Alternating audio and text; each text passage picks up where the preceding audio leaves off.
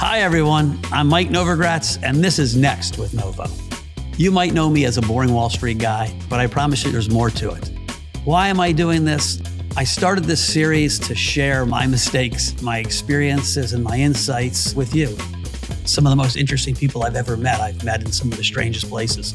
People in the crypto space, financial markets, social justice, in wrestling, in the arts, in music. I'm going to take this tapestry of connections and I'm hoping to have a couch where I sit with people that have taught me that I'm going to learn from in the future, ask them hard questions, make it fun, and see if we can learn. Most people actually want to answer questions they're asked, and we're usually too polite to ask them. I promise you, I won't be so polite.